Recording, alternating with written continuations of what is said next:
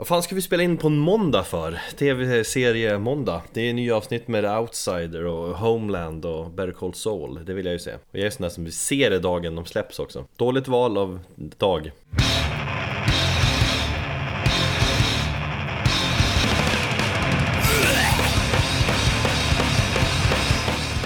Hej och välkommen till avsnitt 112 av Metalpodden. 112, det är ett alarmerande avsnittet. Fattar du Thomas? Mm, du, stick hem till Göteborg med dig Ja. Eh, Nej, jag vet inte om det är ett alarmerande eller om det är rätt beskrivning för det här avsnittet Men jag tycker ändå att det är ganska eh, På papper ett intressant avsnitt, eller hur? Vi får se hur det blir. I både ja och nej, men ja, som sagt, vi, vi brukar ju tycka att eh, det blir mycket bättre när vi sen har fått lite distans till saker och ting. Men ja, känn peppen. Jag har pratat med dig innan, känner din pepp är liksom noll. Men det, den kommer upp. Nej, vad fan, jag tycker vi alltid har intressanta ämnen ändå på, på förhand. Du vet, vi kan ju ibland prata om och så man bara mm, här kommer det gå skit. Men sen sätter sig det liksom, och man, man kommer igång och in i ämnet, då blir det liksom ännu mer, ja det blir intressantare. Jo, absolut. Eh, nej, men det är måndag och en ny vecka så jag försöker bara få, få rätt sida på, på, på livet just nu. Eh, det har varit lite mycket i ditt liv faktiskt. Ja, den senaste veckan har varit ganska så eh, betungande på, ur alla möjliga aspekter. Och jag är ju oftast den som, av oss två då, som peppar ett avsnitt och planerar ganska mycket i förtid. Men inte den här gången, för det var så mycket som tog eh, energi ur mig så att jag kunde liksom inte fokusera på varken jobb eller, eller den här podden eller någonting. Utan min, min uppmärksamhet kallades på annat håll. Så jag gjorde ju en liten, typ Erik, så som du brukar göra. Och bara typ tok researchade det här inför det här avsnittet. Ja, till stor del under dagen. Mm. Ja men i, i, eh, det blir ett patronämne faktiskt det här eh, avsnittet. Och det här är ju en av våra lyssnare en patron som har bestämt ämne. Så om du som lyssnar också vill att vi ska prata om något annat ämne som du brinner för och tycker vore intressant att höra oss babbla om Ja men bli då en patron så får du bestämma, bestämma ett ämne Precis eh, Och det gör man på patreon.com slash metalpodden Men är det någonting annat du vill säga? Ta upp så här, eller är det bara? Du, du kämpar på Köp merch av oss Ja. Och stötta oss ekonomiskt. T-shirtar, muggar, whatever. Bara köp, köp. Köp. Konsumera. Eh, innan vi kommer in här på huvudämnet, då har vi lite annat att babbla om. Jag var ju i Globen här veckan. Mm. Såg Slipknot. Eh, jag tänkte att jag pratade, vill prata lite grann om det. Förbandet hette Behemoth. Och de missade jag i stort sett hela spelningen av. Gjorde du? Eller jag såg eh, lite grann, men det var, det var roligare att umgås med folk. Du vaskade dem, erkänn. Smy, halvvaskade dem. Okej. Okay. Och jag var inte peppad på att se dem heller. Man är, det har man gjort några gånger förut så här, mm. Sett dem. Eh, Och det känns som att man kan deras show och deras grej ganska bra. Sen Det är exakt det jag känner med bandet, att de överraskar väl inte direkt va? Nej. Folk, folk, var ju lite lyriska över deras show och grejer men eh, Ja, nej men sen tycker jag med ett förband, arena, spelningar brukar det vara Brukar vara sådär alltså. Mm. Det var Slipknot jag var där för. Och då, där måste jag säga att jag var Fortfarande jävligt nöjd. Alltså jag vet mm. ju att det är ett, det är ett sevärt liveband. Så, men du vet de blir ju äldre också, de närmar sig ju 50-årsåldern Eller clownen, han har väl fyllt 50 Tror jag. Ja, ja lätt va? Eh, Och det är ett av de största livebanden just nu jag tänkte på det här när Metallica ställde in lite gig nu till sommaren i USA eftersom James har, han har inplanerade grejer då han måste sköta sin rehabilitering. Just ja. Eh, då plockar man in Slipknot. Det säger ganska mycket ändå. Så det är det. alltså bandet näst efter Metallica som skulle kunna fylla en arena. Av de, av de nyare banden säger vi så. Ja, eh, ett av dem, absolut. Jo men det är det ju, de är ju där uppe. Knackar på. Eh, och så sen kollade jag in, när jag kollade på deras Europa-turné som de precis har eh, gjort klart här så var det 30 gig cirka.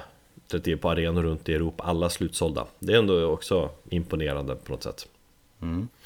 Men sen brukar då arenaband kännas lite mätta, du vet lite belåtna. Nästan så att de lutar sig tillbaka och bara We made it man. Och så bara drar man in stålarna. Mm. Sista gången jag såg In Flames Eh, för att ge ett exempel då, det var säkert tio år sedan nu då, men då kände jag verkligen det att äh, de här brinner ju inte alls längre. De står bara där. Det finns en sak som jag har tänkt på det med arenaband och det är en teori som är ganska långsökt. Men jag tycker att man kan tillämpa den i In Flames fall och i vissa fall på Slipknot som jag såg av, ja, de olika händelserna på sociala medier. Jag var ju inte där så jag kan inte yttra mig så pass mycket så jag kanske borde hålla käften. Men något som slog mig var typ In Flames, att när man går upp från, från små spelningar till större och större och större så blir ju också själva framträdandet, det visuella oftast mycket större. Det växer i takt med bandets storlek. Ja, Ghost är ett typexempel på det där hur, hur Tobias har liksom försökt att liksom anpassa en eh, ja, sin scen, sin, ja, det, det visuella på scenen till musiken men han kanske inte riktigt har erkänt att han har den storleken eller de, ekonom, eller den, ja, de ekonom, ekonomiska resurserna helt enkelt. ja eller erfarenheten också och sånt där. Ja. Det kan ju gå för snabbt ibland också. Ja, och In Flames kändes som ett band så att när de verkligen var på toppen, de kanske fortfarande är på toppen, jag vet inte, men innan bandmedlemmarna började hoppa av där så kändes det som att de hade kört den här cleana stuket, det var mycket elektroniskt, mycket visuella, för de har gått att ha Alltså jag vet inte vad jag försöker komma fram till. Det jag försöker komma fram till är nog att jag tyckte att Slipknots eh, scen såg väldigt artificiell ut. Det var väldigt mycket eh, liksom, lampor och stroboskop och sånt där. Och jag minns när jag såg dem 2009 kan det ha varit, när jag intervjuade dem. Då spelade de på Hovet, har jag för mig. Mm. Ehm, och då hade de också en, en gigantisk scenshow, men den var... Det var som att de hade byggt den själva. Förstår du lite skillnaden? Det var inte lika flashigt. Det var, ah, det var stort, det var ganska grandiost, det var mycket vet, tunnor, det var liksom en hel backdrop och det var som en, som en klätterställning som de hade. Det var bara att den kändes mer hemmagjord och lite mer som gjord av bandet. Medan nu så känns det som att de typ outsourcat allting till någon så här extern firma som fixar åt dem.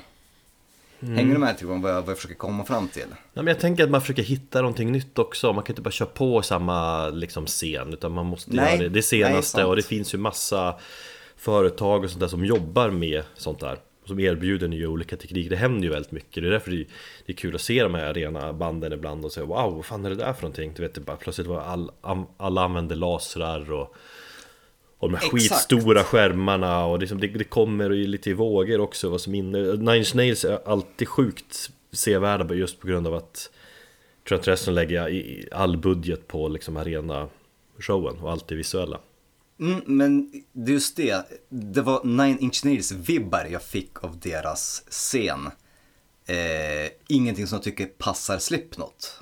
Jag känner som att scen, scenen, det visuella passar inte, passade inte bandet eller musiken. Tycker du ja?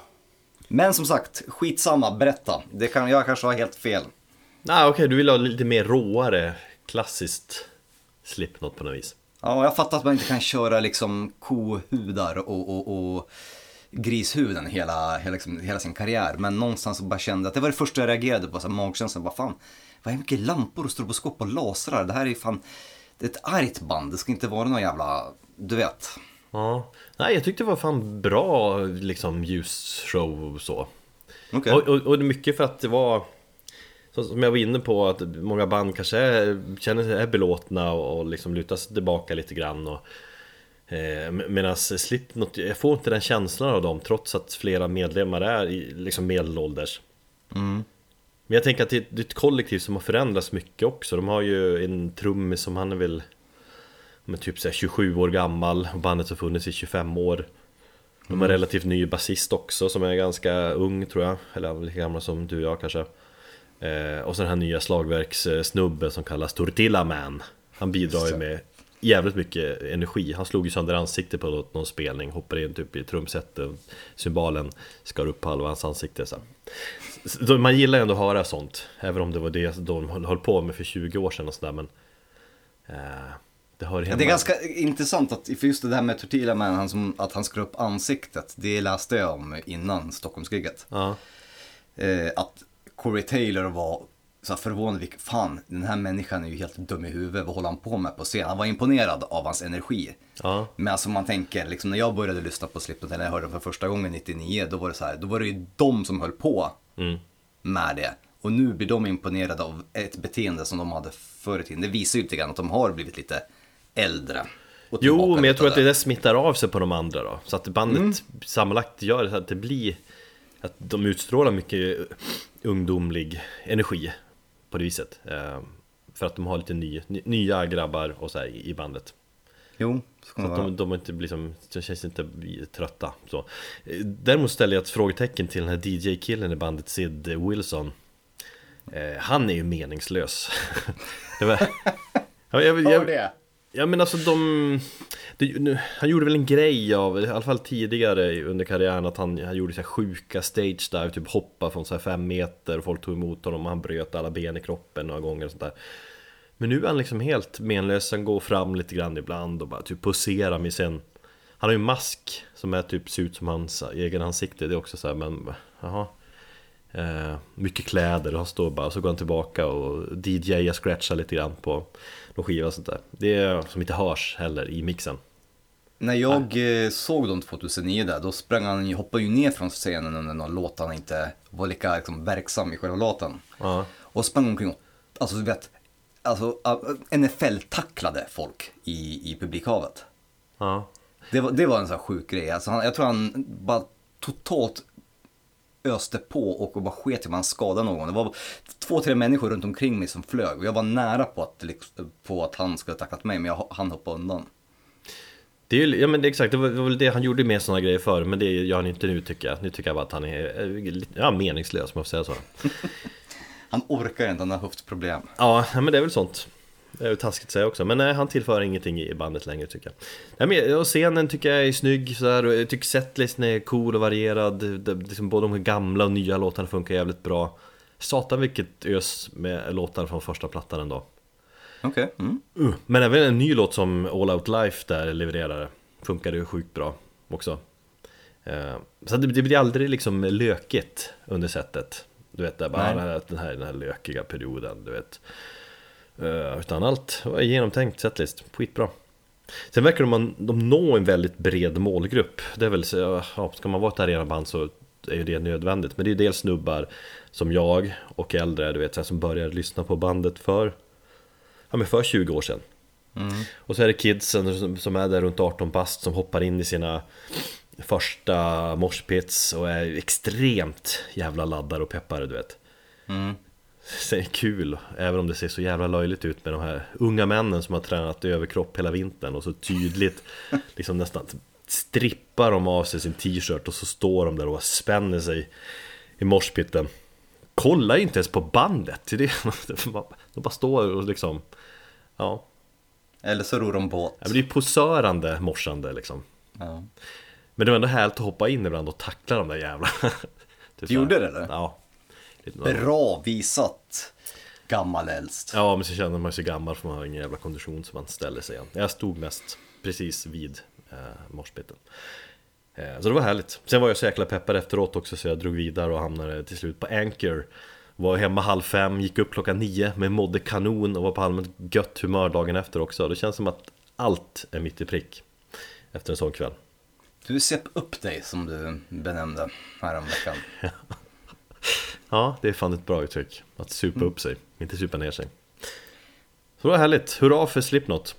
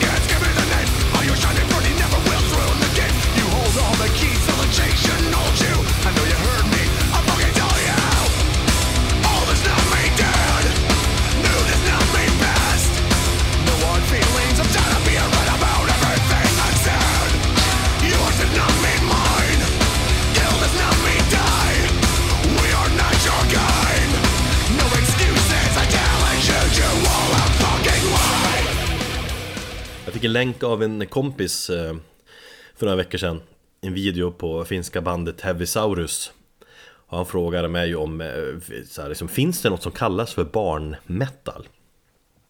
Och så fastnade jag i lite där eh, När man har barn själv och funderade Och sådär På ämnet Har du bara något spontant att säga? Barnmetal, vad tänker du då? Tänker du någonting? Ja, jag tänker faktiskt ganska mycket. Dels att det är väl en genre som egentligen inte existerar förutom just det här bandet. Ja, exakt Och det, det är det som är lite märkligt Jag har ju då lyssnat på det här och det som jag tänker direkt är ju hur otroligt löket det blir. Eh, vi har ju pratat tidigare om hur eh, metal har i i liksom allmänhetens ögon ofta sett som någonting löjligt, kanske lite patetiskt. Eh, att den har den här tuntstämpeln. mm.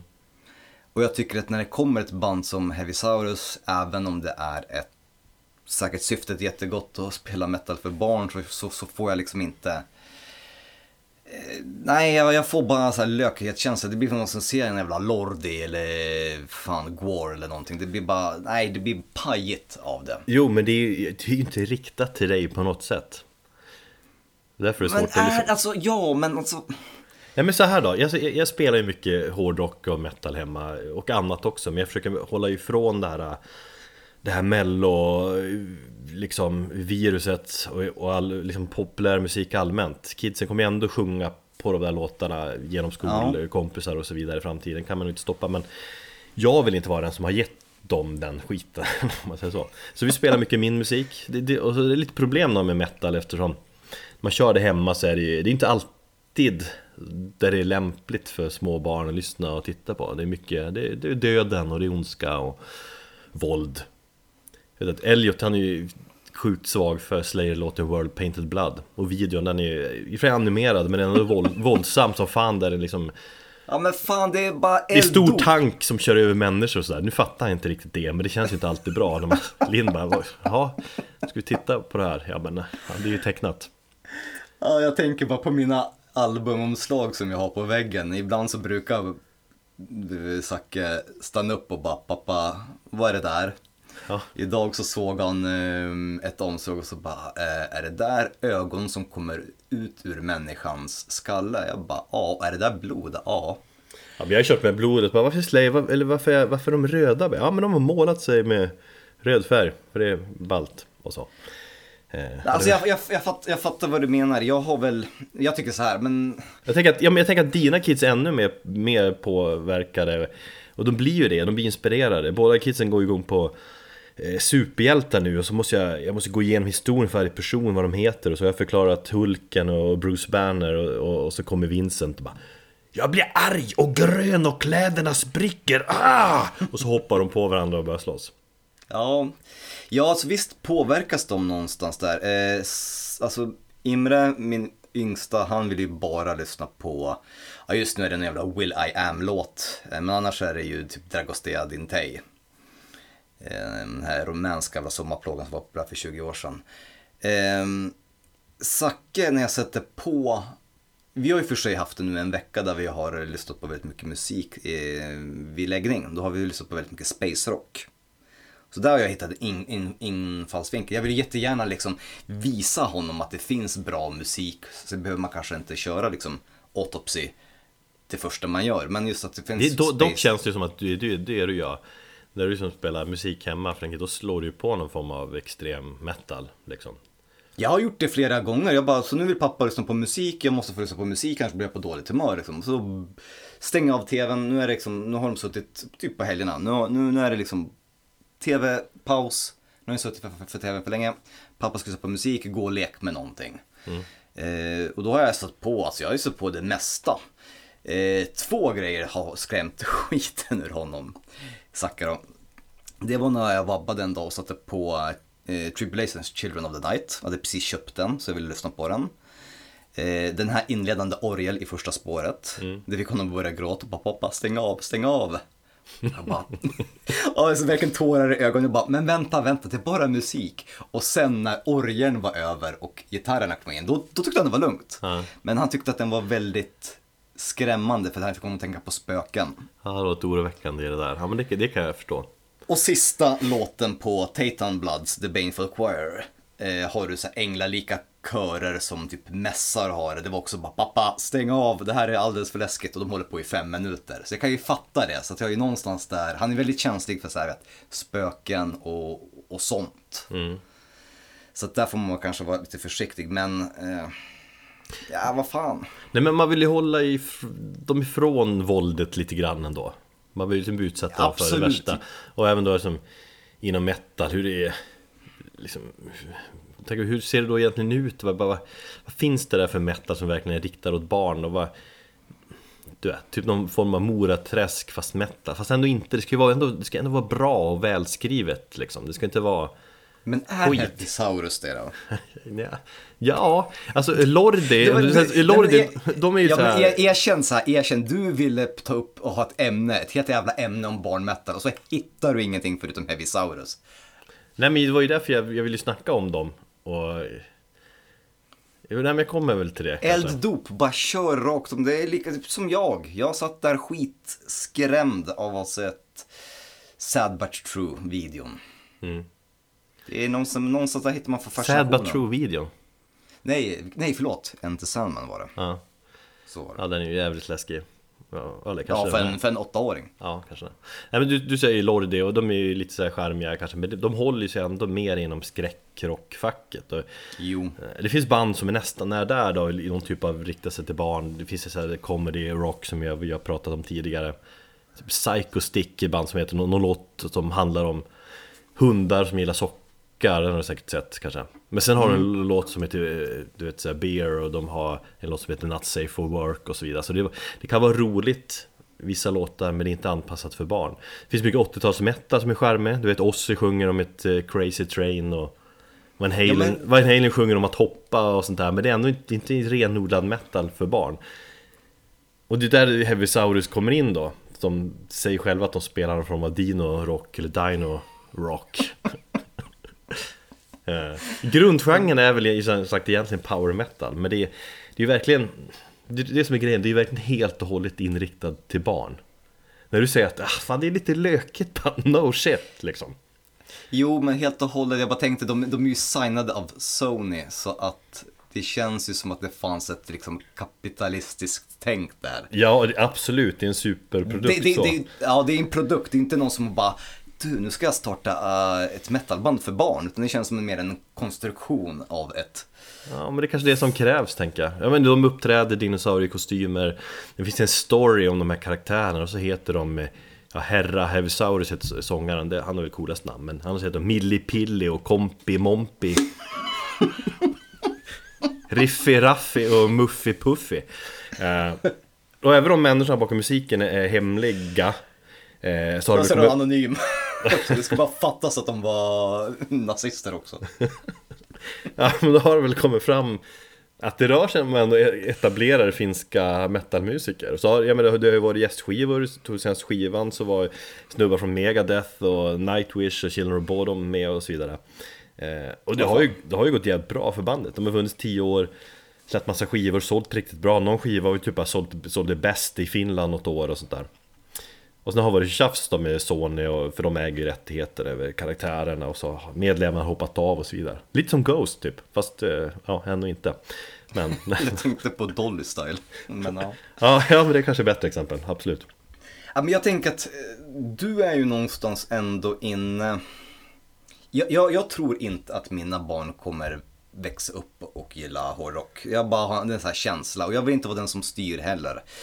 Ehm, utan de får välja vad de vill, de är nöjda med det. Du spelar ju som sagt, man ser på dina händelser på, på, på Instagram och sådär och du spelar ju en hel del mer vänligare rock när dina barn sitter och käkar som jag tänkt på. Jag tycker ändå det är en bra infallsvinkel. Du har ju någonstans börjat med den här, vet 80-talsrocken eller glam metal eller något sånt. Men det är ju fan det, är ju det man gör. Man börjar ju med alltså ACDC och grej. grejer. Du kan ju inte bara, det här är ondska. Nej, vet, nej, men nej, precis. Men eh, jag känner inte att det där. behövs ett, jag känner inte att det behövs ett, ba, ett band som är riktat till barn för att barn ska uppskatta metal utan man kan börja med redan vanliga band, att man får börja, börja i en kanske snällare genre. Ja, absolut. Men, men håll med om att det ändå är fascinerande. Alltså jag har inte dykt ner totalt i ämnet, bara ytligt. Jag har gjort en liten googling.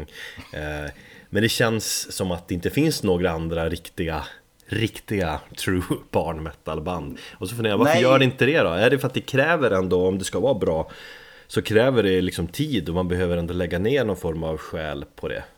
Det är dels det, sen tappar man lite cred kanske. Du vet, man har ett band och så har man ett barnmetalband på sidan om. Men jag vet inte, jag ser ändå framför mig hur band borde kunna bli Alltså barnmetalband borde kunna bli stora och få spela överallt. Gig som inga andra vuxna metalband får. Som drar kids Alltså rikt, som drar riktiga kids liksom. och, det, och det är sockervadd och det är ballonger och allt det där och det Det kanske inte ens lockar ändå och, så- Batongare. och backstage tar de heroin och knull- knullar, knullar med barnens mammor och sådär Men eh,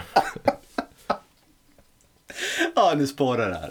Nej men eh, är inte liksom, finns inte en sån scen? Tror jag tror du att det finns en framtid för barnmetal? Jag kan verkligen se hur liksom sångaren Heavy Saurus som kliver bak backstage av sig liksom med huvudet. Fan vad varmt Perkele! Drar en feting, eh, halsar en Koskenkorva och sen bara kallar på någons eh, unges morsa för att bara dra henne backstage och sätta på henne. Ja. ja, jag vet inte. Men jag sagt, det, det har ju gått bra för det här bandet, eller går väl jävligt bra. Så, och det borde ju kanske kunna finnas en marknad för fler. Tycker jag. Jag läste någonstans också om att det finns liksom andra Heavy Saurus i andra länder. Typ att det, ja som sagt, Sony. Shit, det är en jävla, ja för sig. Det, är en koncern. Ja men det är ju super eh, men det är ju lika kommersiellt som en Gene Simmons säger att ah, men Kiss kan fortsätta utan oss när vi snart lägger av och sånt där. Ja, jo. Ja, men vi, vi kan väl fundera på om det finns en eh, framtid där för fler barnmetalband. Och som ni som lyssnar känner till ett riktigt barnmetal, alltså det ska rikta sig till barn. Eh, så får ni höra av er, men jag tror inte det. Eller ja, kanske finns, fast kanske finns, det är kanske en jättestor genre, jag har ju fan ingen aning. Eh, vi funderar vidare på det och så lyssnar vi på Heavysaurus-låten Juranoid.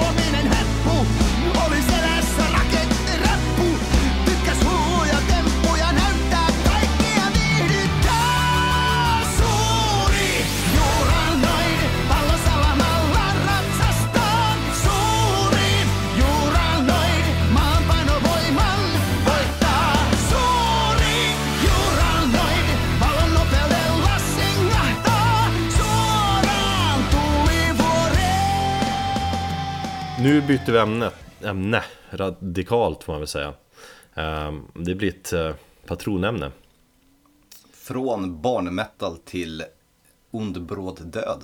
Ja, eh, och det är vår kära patron Anders Gustafsson som eh, skriver något sånt här att eh, Satt igår och funderade på om det hade varit balt om ni pratade lite om världens tuffaste dödsmetallband, Autopsy Alternativt en special om Chris Reifert Om det känns en aning mer varierat Och där kände vi väl ganska snabbt då att det blir intressantare att bara Eller bara att snacka Chris Reifert det, eh, liksom, Istället för bara snacka Autopsy som sagt Det blir mer va- varierat, det blir lite mer Spännande Ja, även om eh, ganska mycket kommer läggas på just Autopsy för det är hans huvudband. Eh, jag kände lite grann så här att, ja, jag fick ju en enorm pepp när vi tog oss an det här ämnet. Eh, Men när jag gjorde lite research så märkte jag några saker och det var ju framförallt att han som människa, jag skulle vilja göra en liknelse till vårt avsnitt om Bolt Thrower. Man läste om Bolt Thrower och det var så bara det är ett hårt arbetande band, punkt.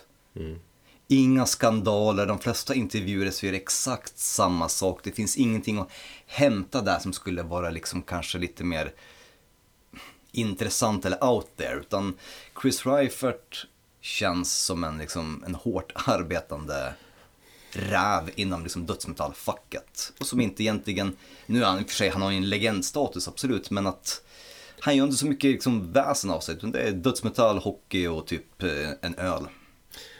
Hockey?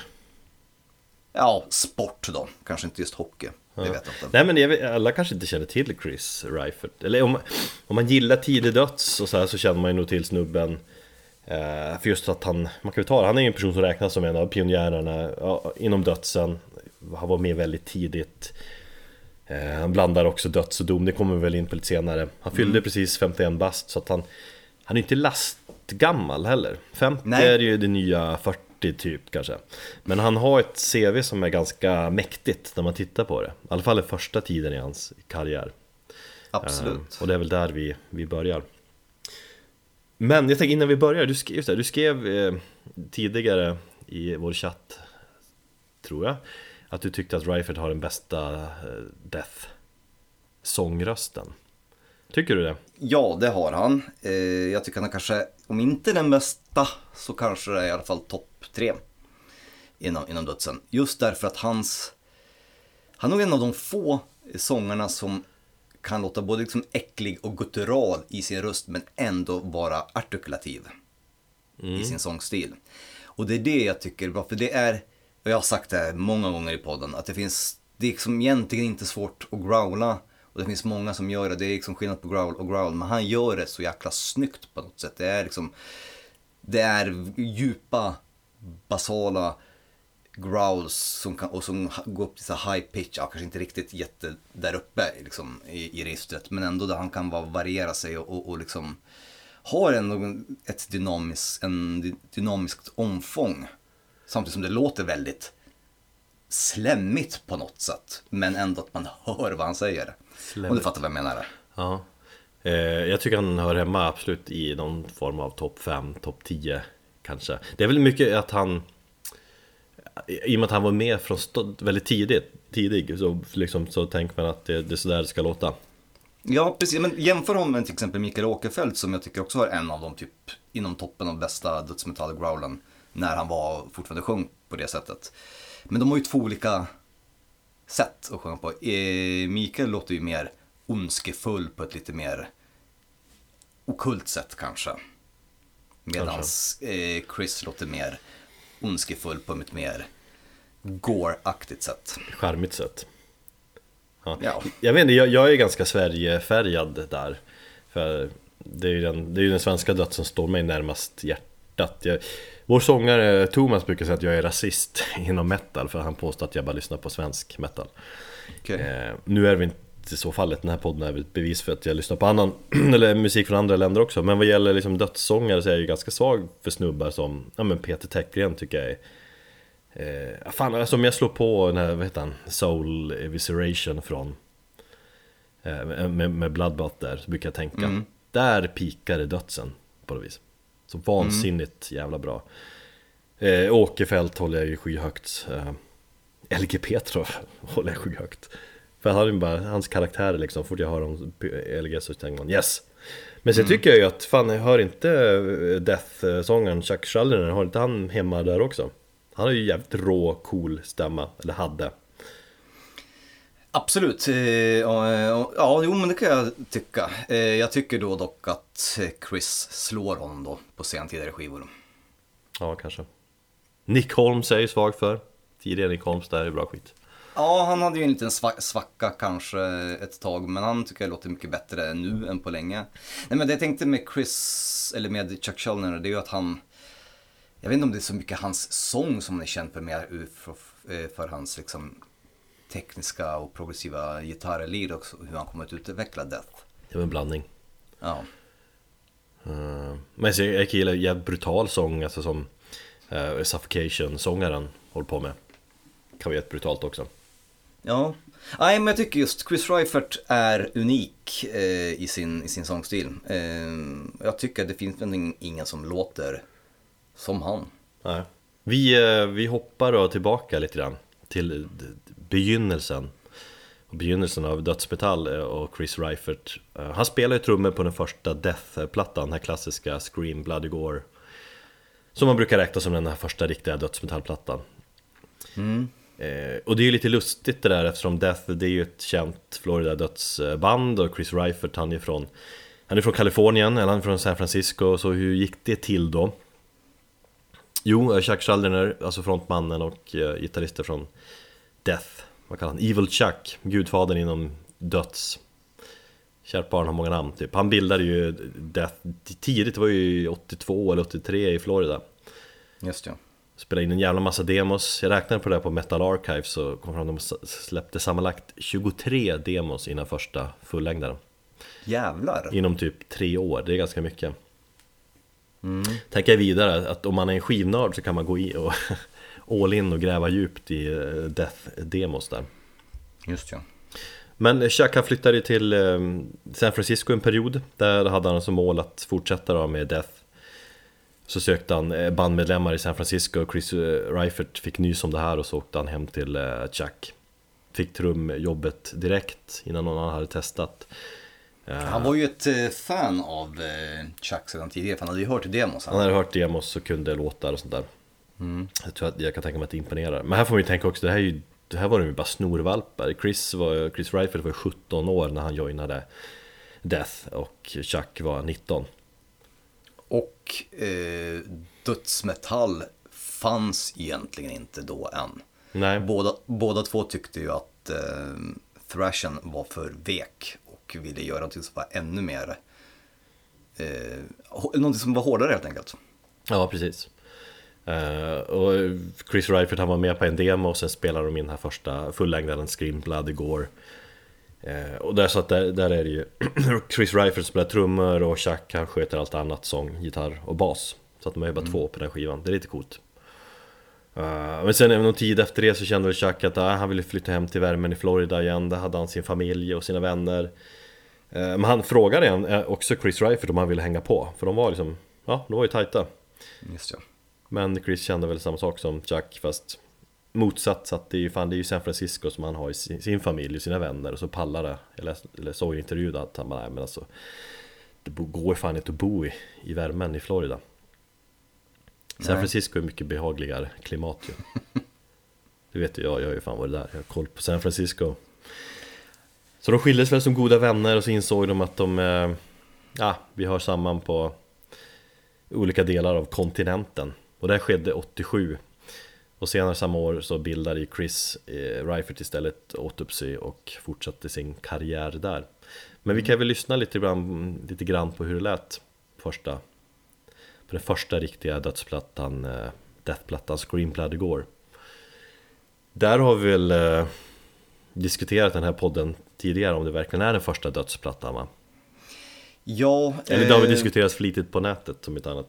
det är väl fortfarande omdiskuterat och man kan väl, eh, jag tror inte det finns något rätt eller fel, men grejen var ju, var ju som så, det är som Alltså alla band influerar varandra. Eh, Chuck Schuldiner var ju superfan av Possessed. Man kände att någonting fast, eh, som saknades så att han bildade det och bara ville ha någonting annorlunda. Men de var ju, både han och Chris var ju ganska så utstötta. Eller de var ju, folk skrattade ju åt det att de skulle spela dödsmetall. Det var ju tuntigt. Thrash metal var ju ashårt då. Och, det, och man trodde inte det fanns ju att göra någonting hårdare. Så ska komma folk och göra någonting ännu. Sådär, så att, ja visst, nej men Possessed säger väl vissa att det är väl döds. Ja, många Thrash. menar väl att det, att det är mer thrash än döds Men Ja. det är väl det är en hårfin gräns, absolut, men skitsamma De två skivorna har helt enkelt liksom influerat varandra och startade någonting. Så man kan ju säga att de hade dödsmetallgenren hade ju inte existerat utan de två banden. Nej, så kan man ju säga Och nu lyssnar vi då på introspåret från Scream Bloody Gore Infernal Death Med bandet Death Mycket död och blod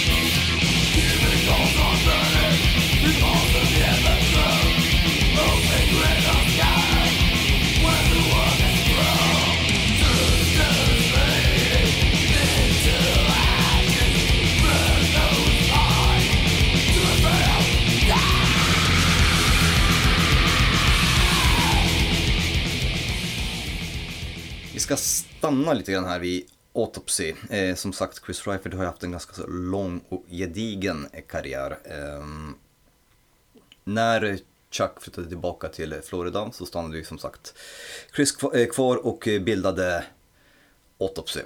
Eh, De spelade in eh, debuten Severed Survival, åt- nej, 89 kom den faktiskt. Kuriosa var ju att de fick 5000 dollar i studiebudget. Och hälften röktes upp på gräs.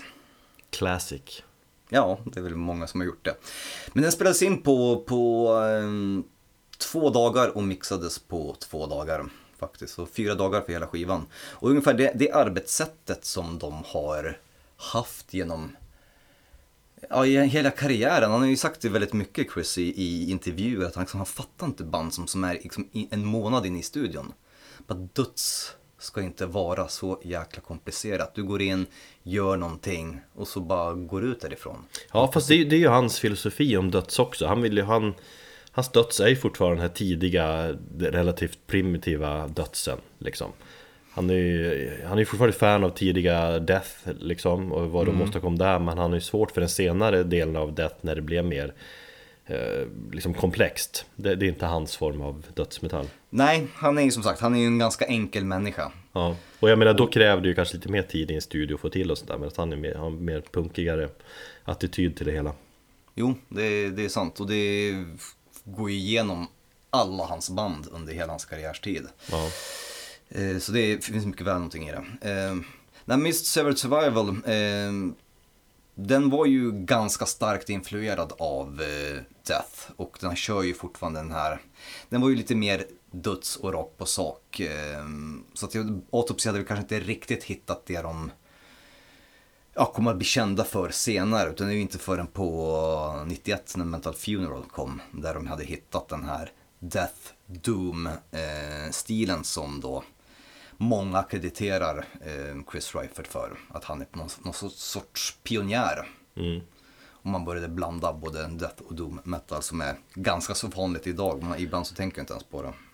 Ja, alltså det är just de här partierna, snabba partier så kommer ett långsammare, mer domigt parti som man Jag har ju tänkt att men det är så dödsen är, men de återser var ju jävligt Eller var, var väl först med det Jag tänker, alltså, ja, när jag lyssnar på tidiga autopsi, jag hör ju Jag hör ju liksom extremt mycket Stockholms döds Det är så tydligt att liksom Nick Andersson och Uffe Sedlund har influerats hårt av det Ja, det första, första autopsiplattan och sådär. Eh, Och samma med tidiga Dismember, det, ju, ja, det hör man ju tydligt men Samtidigt skrevs Fascinerande, så skivorna skrevs ju runt samma tid. Alltså Autopsy Severed Survival spelades in när jag kollat upp januari 89 och släpptes april samma år. Mm, Och Entombeds Left Hand Path spelades in december 89 Det är för nästan Jo. ett år senare Och släpptes det i juni 1990 då Så att den tiden, fattar du liksom bara intensiv tid där När, liksom, när, när banden inspirerar varandra, varandra Jo, men eh, Autopsy har varit en verkligen stor eh, influens på många svenska band, även många amerikanska band. Jag tror att eh, Cannibal Corpse är också så här superinfluerade av eh, Autopsys första skiva. mm. Men i alla fall den här Death Doom-grejen då kom ju att bli en, en, en sak som de har påstått ha skapats. Eh, han är ju även, eh, akkrediteras också väldigt mycket för att eh, ha, vara någon form av pionjär inom att ha de här gore-aktiga eh, texterna. Det var ju inte, dödsen var ju inte heller riktigt så brutal eller bildligt slafsig tidigare. Och det säger ganska mycket om man, om man tittar på låttiteln och läser texten att han, han någonstans ja, influerade det som kommer att bli gore grind och allting framöver. Och där är ju också bandnamnet eh, perfekt Alltså Autopsy kan ju vara det bästa dödsbandnamnet Ja, jag har faktiskt eh, tänkt på det. Det är så sjukt snyggt. obduktion. Det kan ju inte bli mer gore på något sätt. Och eh, sterilt. Eller jag vet inte. Jag youtubar autopsi och så bara... Det finns ju så obduktionsvideos på youtube. alltså, Gör det? ja, riktiga. Jag bara, fan är det här för någonting? Ja, det är en död snubbe som de bara... Ja, de visar en obduktion alltså på väldigt seriöst sätt att det har fan, jag har du fan rätt i, för när jag också eh, youtubade Autopsy så var jag tvungen att lägga till band efteråt, för annars fick jag upp sådana videos. Ja, och jag, jag kollade på en sån dag, man är ju en sjuk jävel Men det är också fascinerande, det finns ju sjuka gore-sidor som jag, ja, förr i tiden gick man in på mycket sånt där och har sett massa äckligt och jävligt Eh, Men här, det här är också äckligt, fast det, det är en obdu- obduktion, då bara, ja men då, då hur man sågar så skallen, skallbenet och plockar ut allt och sådär, det är bara så jävla nuskigt. Men när man ser det som jag gjorde, då blir det blir, bandandet blir ännu mer effektivt då. Mm. För Jo, det- absolut, jag håller med dig. Ja, men som sagt, eh, Mental Funeral var en typ en milstolpe för väldigt många. Eh, efter detta så kom det även en hel del så här grindcore och eh, krustinfluenser i bandet eh, på senare skivor jag tänker på. De släppte lite EPS, jag tror jag Shit Fun skivan, bandets sista skiva när de splittades 95. Eh, har ju lite mer krust här för, för mig. Och sen även på, på många av skivorna som kom efter återföreningen. Men eh, vi ska stanna lite grann här för eh, bandet splittades 93 efter en USA-turné. Så att eh, de bara kände att det tog musten ur dem totalt. Den var så dåligt organiserad och de kände att all våran eh, ja, kärlek för, för musiken har dött. Men de spelade in då ett eh, sista album som kommer bli Shit Fun och hade ett avslutningsgig eh, någonstans i Bay Area. Och sen så sa de fuck this. Och så gick de i träda i 15 år. Och ur detta så bildades bandet Abscess. Eh, som var ett sidoprojekt som eh, på något sätt blev Chris Reifets huvudprojekt. Jag är inte, lite osäker nu om, om han hade det som sidoprojekt under tiden han hade Autopsy, men jag tror att han bildade det när, när Autopsy eh, splittrades.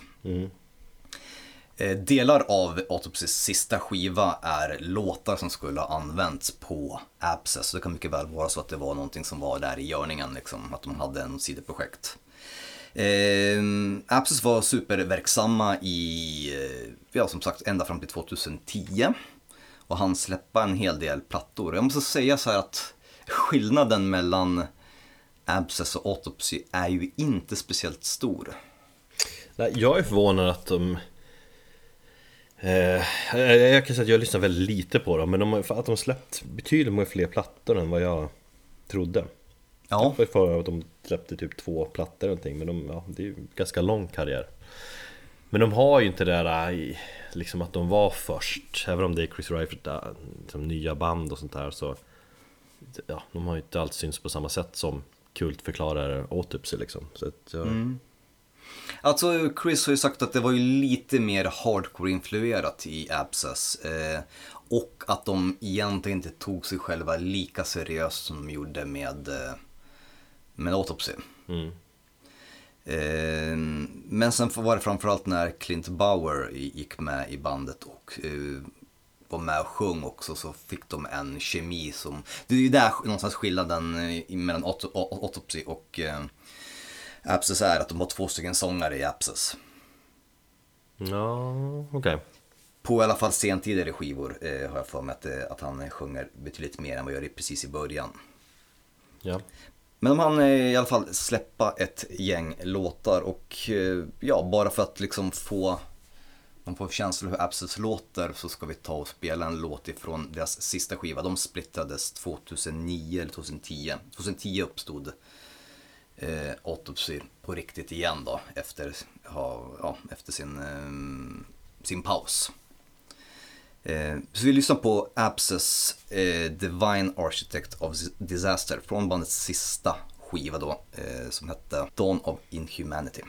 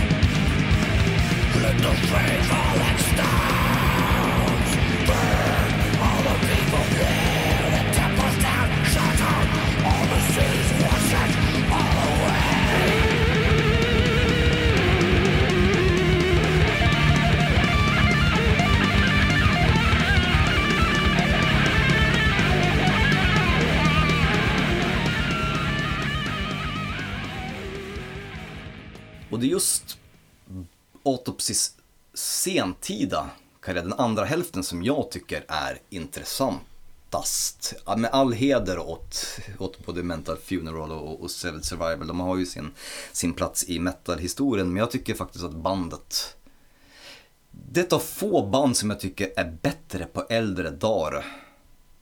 Lik, liksom med Testament. Jag tyckte att när Testament kom tillbaka, det nämnde jag i, i vårt förra avsnitt var kanske till och med att när de kom tillbaka av sin comeback där så släppte de så otroligt starka plattor och ett band som kändes otroligt vitala på äldre dagar. Och det tycker jag att Autopsy också gör.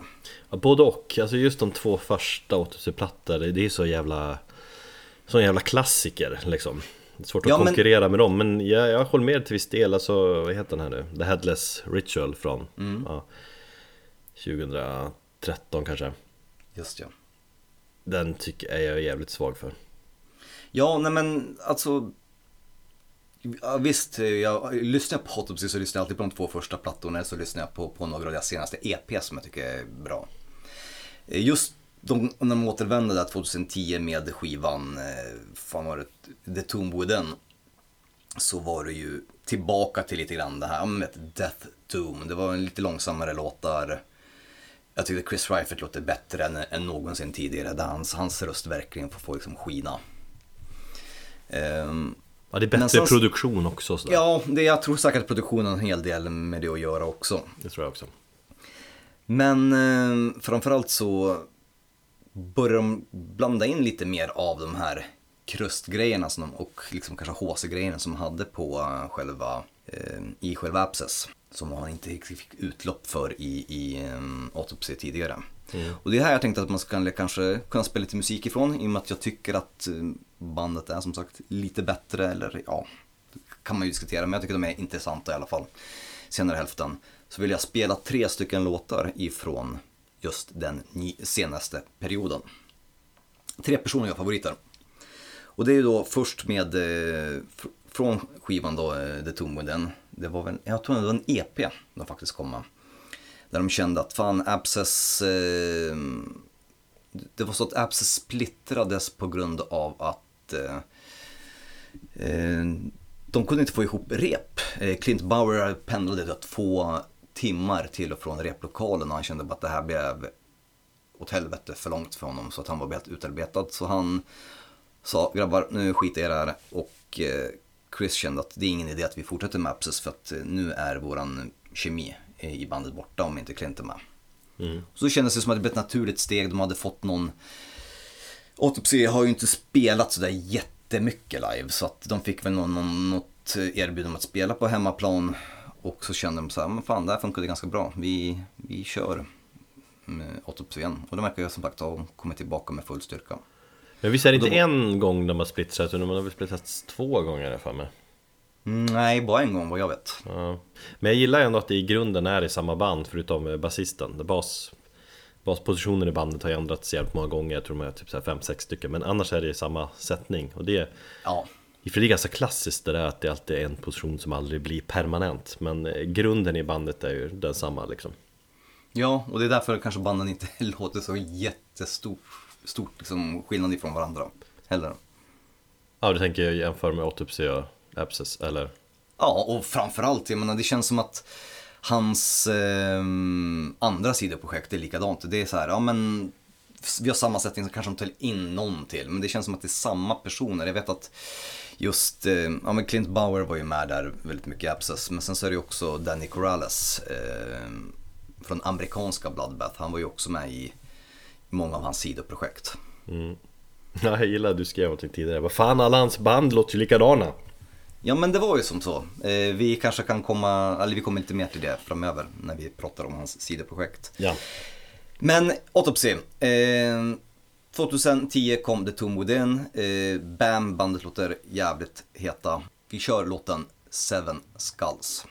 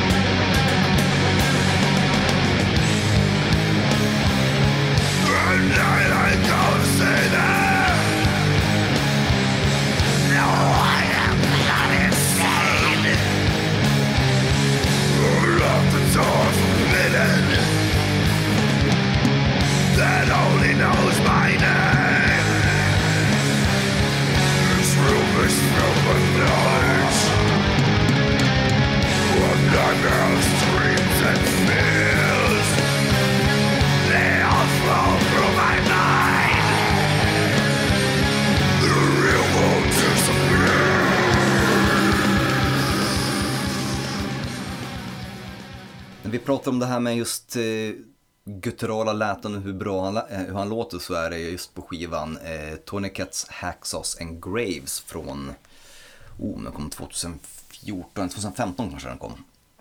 Eh, den kom efter The Headless Ritual. Det är väl senaste eh, studioalbumet väl? Ja, det senaste fullängdaren. Jo, det stämmer.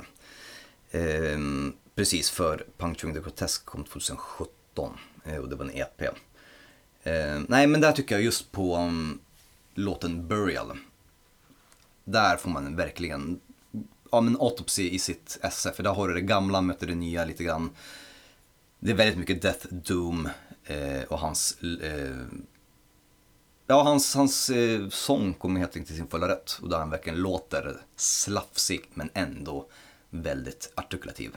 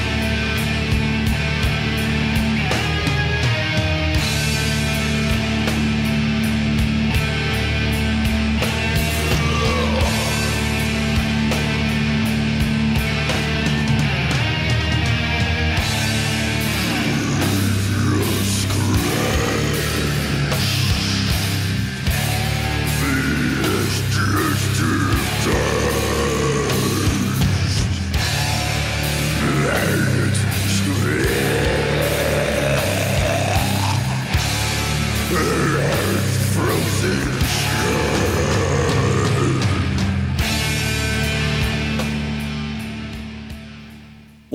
min absolut personliga favorit ifrån sentida Autopsy är faktiskt en cover på amerikanska bandet Bloodbath. Eh, och det är låten Fuck You från EPn Puncturing the Grotesque som 2017.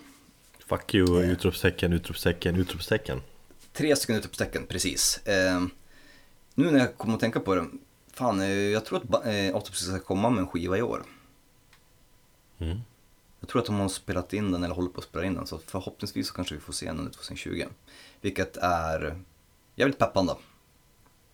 Nej, men eh, 2017 i december så släppte bandet eh, Dels så släppte de en split med svenska Bloodbath som en hyllning där svenska Bloodbath gör en jag har för mig att de gör en cover på ehm, Cancer.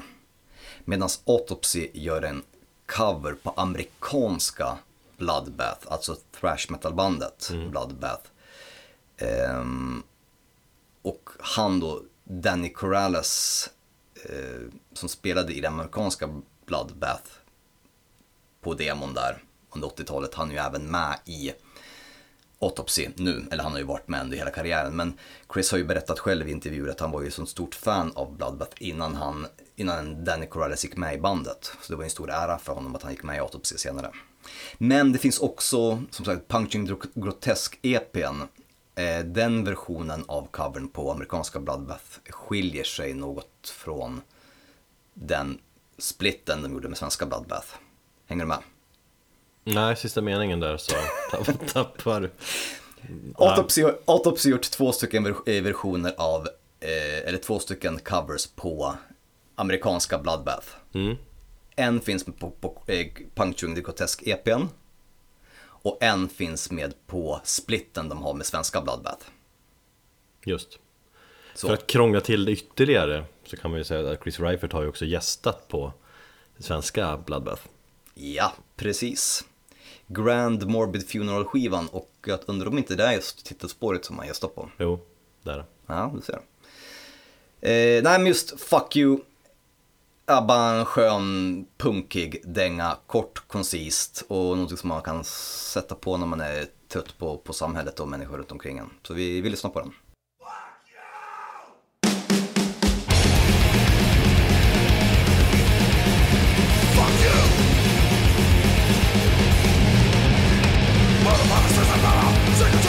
Everything I say, I think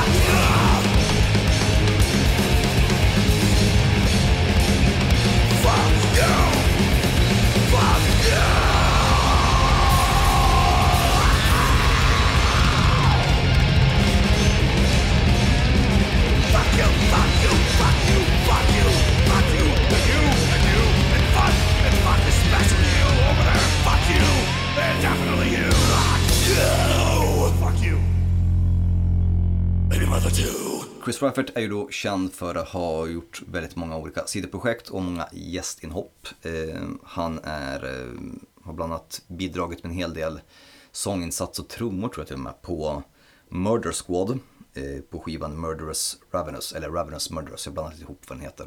Som ni hörde här som introlåt i början av det här avsnittet. Eh, han har även eh, haft projektet The Ravenous mellan 97 och 2004 med eh, Daniel Elker från eh, Nuclear Assault. och Ja, Sod. han, han, exakt, han är ju absolut värd att nämna. Jag tycker han är en spännande snubbe. Han, han var ju med och bildade Anthrax också en gång i tiden. Just ja. Förutom att sagt spela i Nuclear Assault och han har spelat med massa band. Han sjunger också, han spelar gitarr, eh, han spelar trummor, piano typ. Han verkar vara allmänt allsidig eh, snubbe. Lite såhär kult förklarad. Ja, absolut. Frank Pucci från Necrophagia, ett av de kanske första dödsmetallbanden innan eh, Sodom, eller Sodom, jag, innan eh, Possessed of Death, som vi hade med oss i vårt skräckrockavsnitt. Eh, han var ju också med i eh, det projektet. Jag måste dock säga att jag tycker The Ravenous inte är speciellt bra. Nej, Ja. Antingen eh, eller liksom. Nej okej, ja, det är inget jag gick igång Nej men, det, nej men jag får, jag tror så allmänt att det var ganska, det var ganska kort, eller kortlivat. De släppte väl kanske två fullängdsalbum, det var ett fullängdsalbum och några få EP sånt där. Men det är, jag vet inte, det är någon, de känns som att eh, om man bara kollar igen på all, all, inte, omslagen så känns det som att de försökte vara eh, liksom eh, äckliga på riktigt. Eller de försökte vara, om du tittar, alltså både Autopsy och eh, Death och de här tidiga banden, det fanns ju någon form av du vet den här gamla horrorestetiken från gamla slasherfilmer och gamla skräckfilmer från 60-70-talet. Jag tänkte på mm, Romero's Dawn of the Dead och allt det här. Den estetiken. Medan om man tittar på The Ravenous så känns det som att det var någonstans, det var lite mer seriösare låttitlar. Det var inte liksom, hänger du med till vad jag menar? Lite mer går på riktigt liksom. Otäckt Precis. riktigt. Men är inte det liksom en, en naturlig utveckling då? För just det här, jag har ju lite svårt för det där eller både och, jag menar det är bara som när Nick, start, Nick Andersson kör igång med Death Breath och då är det liksom det här charmiga gore horror temat som, är, som inte är liksom läskigt alls Kanske var lite mer då Det var 80-talet. läskigt då. Ja, och för att göra det mer på riktigt så krävs det att man tar lite next level på det, det här blodiga och äckliga Ja, jo absolut. Jag, jag håller med dig. Eh, ja, det kanske det behövs. Men jag tycker att Alltså det riktigt går på något sätt. Jag vet inte, jag klarar mig utan det. Jag tycker att det blir så här, man försöker lite för mycket. Det känns som att jag försökt lite för mycket på The Ravenous. Nu är jag inte super inlyssnad på dem, så kanske inte säger det. Kanske finns någon som inte håller med mig. Men jag bara känner att det var där jag utbrast bara, vad fan alla jävla banden låter likadant. Då hade jag lyssnat på, genom hela jävla autopsygrafi, lyssnat på hela jävla Abscess och sen så bara, det här, så bara, vad fan, vad är skillnaden liksom? Och så märker man att det är egentligen bara i, i bandsättning som det har gjorts om lite grann och noppat sådär. Förutom det så hade han eh, Eat My Fuck. Men också med Danny Corrales, eh, ett band som var, om jag tror de, det finns faktiskt två stycken Eat My Fuck. Ett från Tyskland också. De stavas likadant, fuck med F-U-K. Jag tänker ju direkt på en eh, frontfigur i världens största hårdrocksband Alright.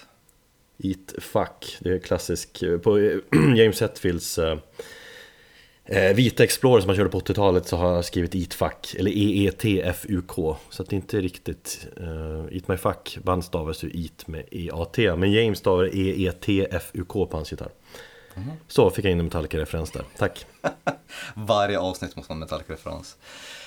Um, ja, jag vet, de hann släppa, det var lite folk från Abscess där också. Eh, de hade väl bara släppt några demos, det blev inte så här, det tog aldrig fart. Och sen så hade han ju ett sidoprojekt Doom mellan 91 och 93 och där tror jag också bara hann släppa lite demos. Kanske någon EP och så. Men eh, det största och av alla sidoprojekt då, förutom Autopsy som jag håller väldigt högt, så, så tycker jag faktiskt att eh, Siege of Power eh, relativt nystartat band. Jag tror de släppte bildades typ 2018 släppte de eh, skivan Warning Blast. Sen hade de någon singel eller någon splitskiva något år innan där. Men jag tror att det är typ bildat 2017-2018 så det är väldigt ny, nystartat. Det är ett eh, amerikanskt slash nederländskt band som blandar någon form. Det är någon form av döds men ändå thrash. Det är väldigt mycket folk från, eller mycket folk, det är folk från eh, Asphyx och från Halo Bullets. Och det är ju band som, Asphyx är ju lite mer death trash kanske. Men där verkar ju han vara, Chris Reifert då, mest vara en hired gun.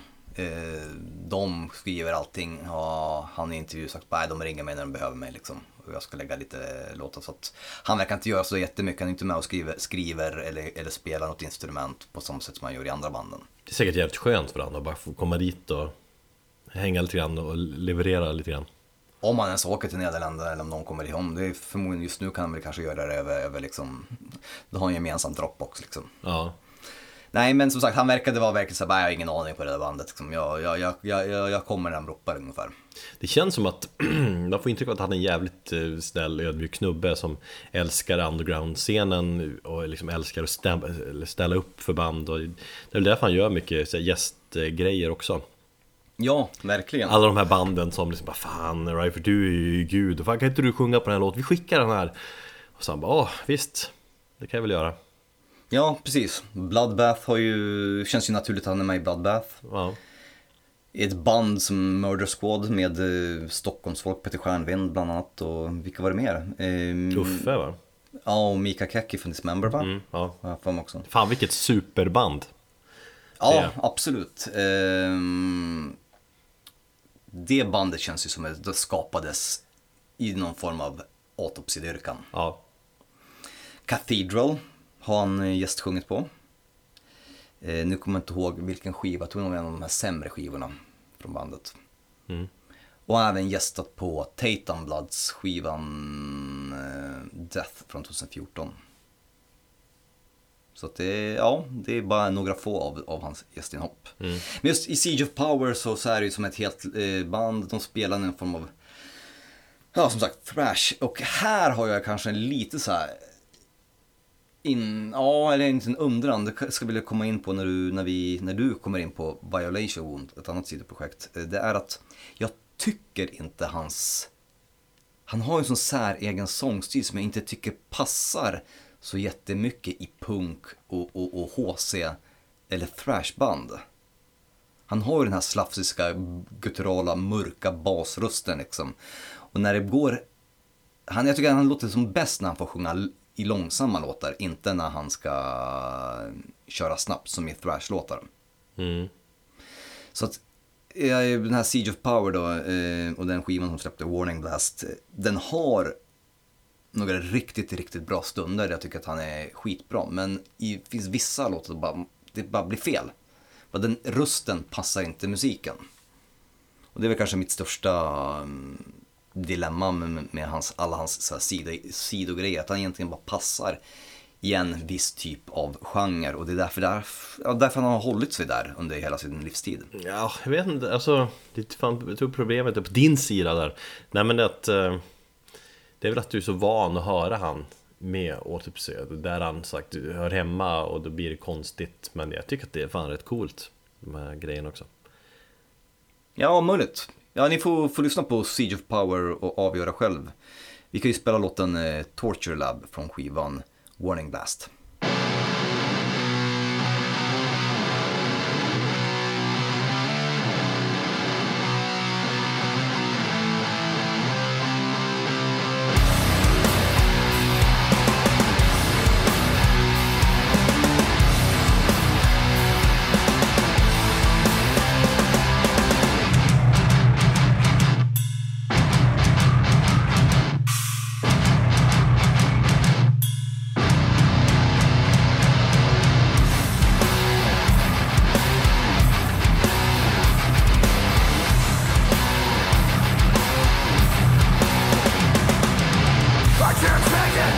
Can't take it?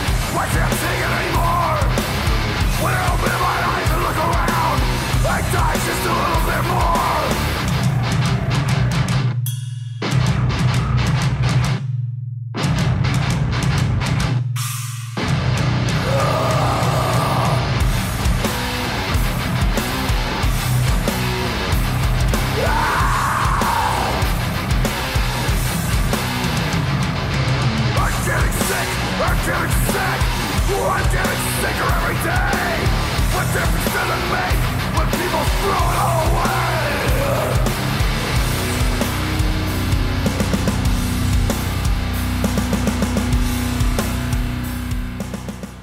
Och då är det lämpligt att vi, vi pratar just lite Violation Wound där.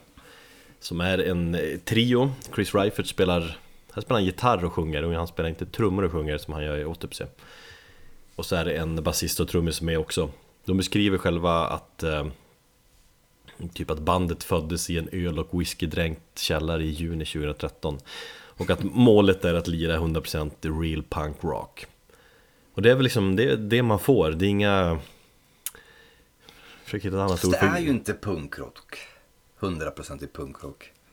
Ja, Det är jävligt aggressiv, eh, hardcore eh, Punk, tidig, tidigt 80-tal i känslan Korta låtar Mm, absolut. Jo, jag skulle säga att i så fall... Sen, sen var definitionen, vissa säger punk, vad sa du? Jag tycker lite mer crossover. Eh, ja, det är stundtals är lite thrashigt också Det kan jag hålla med om Men jag tror att liksom ur influensen känns tidig 80-tal och Discharge och, och sådär Ja, men det har väl varit eh, lite tanken med det här projektet vad jag har fattat. Ja, eh, absolut. Och senaste skivan Dying to Live, Living to Die släpptes november förra året, innehåller eh, vad ska jag säga, 18 låtar på 30 minuter, det gillar man. Jag gillar också att de är väldigt produktiva. För på de här, på de här åren, sedan 2013 så har de hunnit släppa ett flertal skivor och några splittar och så här. Det är, är ganska imponerande med tanke på just att han att han har så många grejer för sig Men visst, han, du vet, han är musiker, det här han brinner för och det känns som att han bara är hemma och riffar hela jävla dagarna och spelar trummor och eh, det, är det, det är det hans liv handlar om Framförallt så eh, är han ju liksom väldigt sparsmakat med att turnera med något av sina band. Så att han sitter ju bara hemma och har all tiden. Jag menar, Ja. Mycket av turnéerna tar ju säkert mycket energi från andra artister. Så att men, han har ju den tiden. Det är sant Ehm, Men samtidigt när jag lyssnar på Violation Wound och när jag jämför med hans andra band och hans andra projekt förstår jag liksom också syftet med det här bandet. Här slipper han... Ja, jag vet inte, han slipper tänka så jävla mycket egentligen. Här kör de bara. Ja men, det är, mycket, ja. ja men det är rått och smutsigt och det är ganska befriande. Alltså för Reifert själv tror jag det är, men även för lyssnaren. På något sätt. Ja, det var jo. hans, hans kärlek till den här tidiga, den här tidiga stilen från 80-talet. Jag är inte så jätteförtjust i Violation Wound. Jag har försökt att komma in i det eh, i flertal tillfället. Men jag tycker som det där sk- skär sig lite grann, just det här med rösten. Ja, jag gillar den här basic-känslan i det hela. Ja. Visst, inte fantastiskt, men det är fan, ja, det, är, det är bra. Jag gillar textmässigt att, eh, då gillar jag mer det här, det här än den här typiska autopsy-texten. Du vet, så här Gore-temat och hela den grejen. Det känns ju, Det känns ju gjord. känns mer charmigt och genretypiskt än egentligen att det är bra. I Violation Wound är det mer ärliga texter, han är förbannad på folk och han sjunger om det han tänker och tycker. Det tycker jag det, det, det blir aldrig fel då. Det, och det är liksom befriande på något sätt. Mm. Ehm, så jag vet inte, vi, vi, jag tycker vi ändå lyssnar på en låt från senaste plattan och, och kör den här äh, 48 sekunder långa stänkaren Hostage som är avslutningsspåret på nya plattan. Snabb och effektiv och eh, tydliga discharge-vibbar just på den här låten.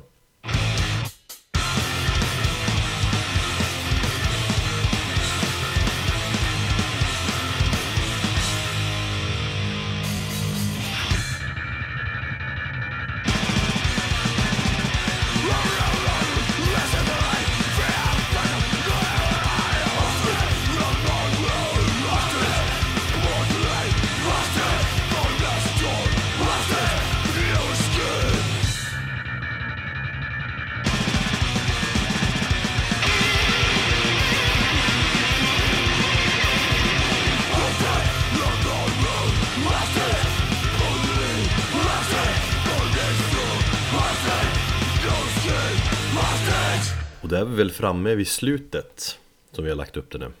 Mm. Och eh, vi avslutar med att prata lite grann om sidoprojektet Painted Doll. Och av, Tycker jag ändå på något sätt eh, knyter ihop säcken ganska fint för här har vi någonting som knyter an till hans barndom. och det är även av de här banden som eh, Chris Reifert har spelat i och spelar i så är det här det som kanske skiljer sig mest. Ja, det är det ju. Jo. Det är en, en duo som består av Chris Reifert och Dave Hill. Dave Hill han är en amerikansk komiker, eh, musiker och eh, skådespelare. Han gör mycket så radio och podcasts också. Mm. Eh, håller sig ganska aktiv. De träffades på en Goblin-konsert. Glada och fulla och så insåg de att eh, att de båda hade en kärlek för så här, halvobskyr eh, holländsk och brittisk psykedelisk rock och pop. Så stod de väl där på fyllan och försökte bräcka varandra i eh, ja, coola band. Och så insåg de att eh, fan vi borde ju starta ett band ihop som spelar den här genren. Det känns som att alla Chris Reiferts band är någon som man står och tjötar med vid en, bar full. Faktiskt, att det, fan, det, det, det nämns ofta att det dricks öl och sånt där.